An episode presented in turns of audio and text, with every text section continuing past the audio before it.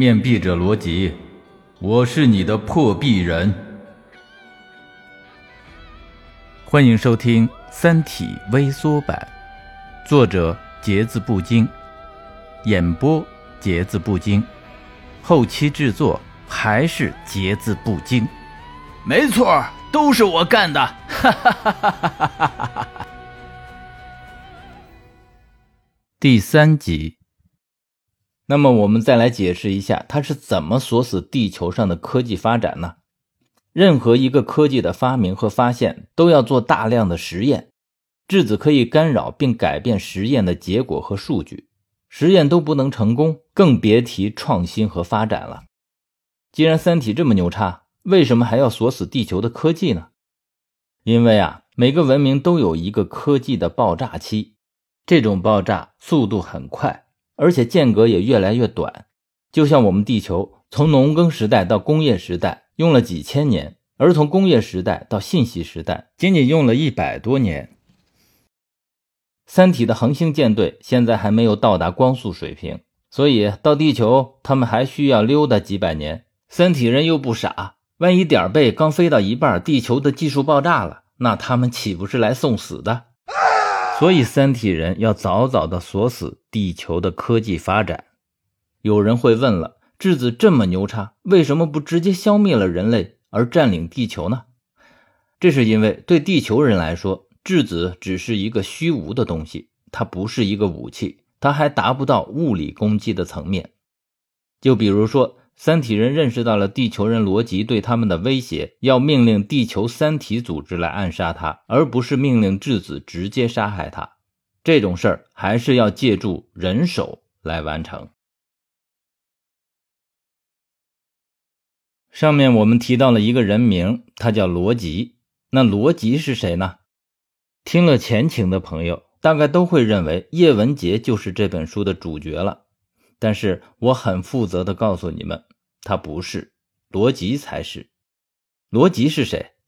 一个风流倜傥的社会学学者、博士、宅男、幻想家。这货有一个作家女朋友。有一次，他跟女朋友聊天，探讨一下写作心得。因为女朋友创作的时候，经常把自己的情绪和小说中的情节关联起来，情绪阴晴不定。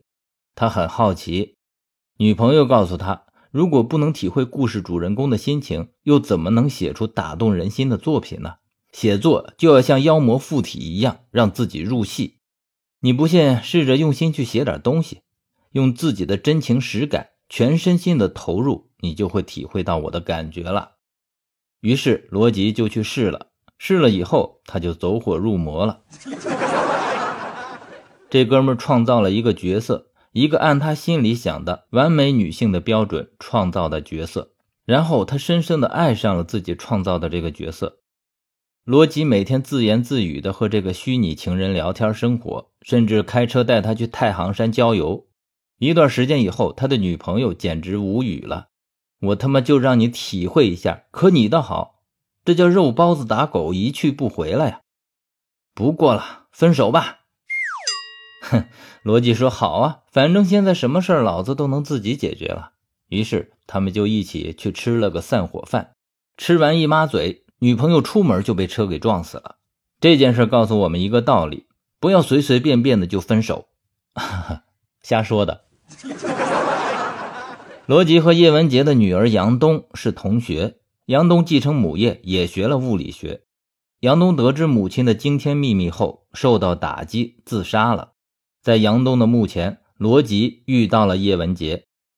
在这里有一段很重要的对话。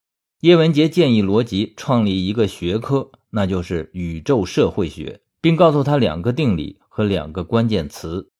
第一个定理：文明的第一需求是生存；第二个定理：文明不断扩张，但宇宙中的物质总量不变。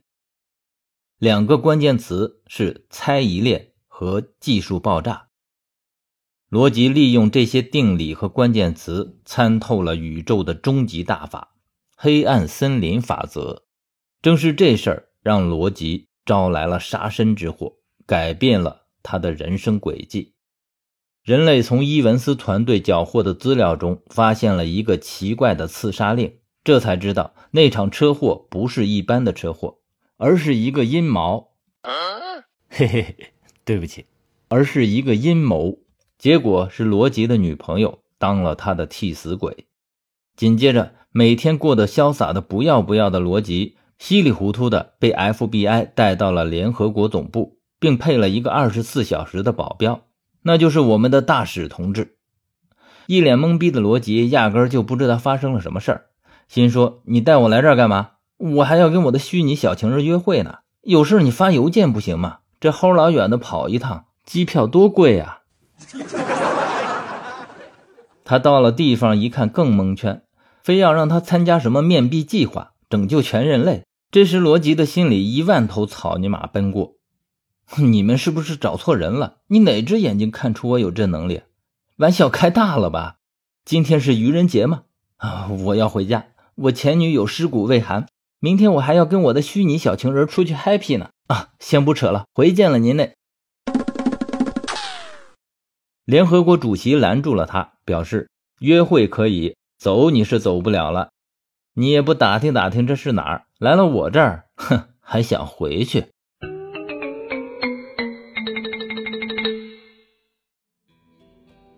感谢您的收听，如果喜欢我的节目，请关注并订阅，下集更精彩。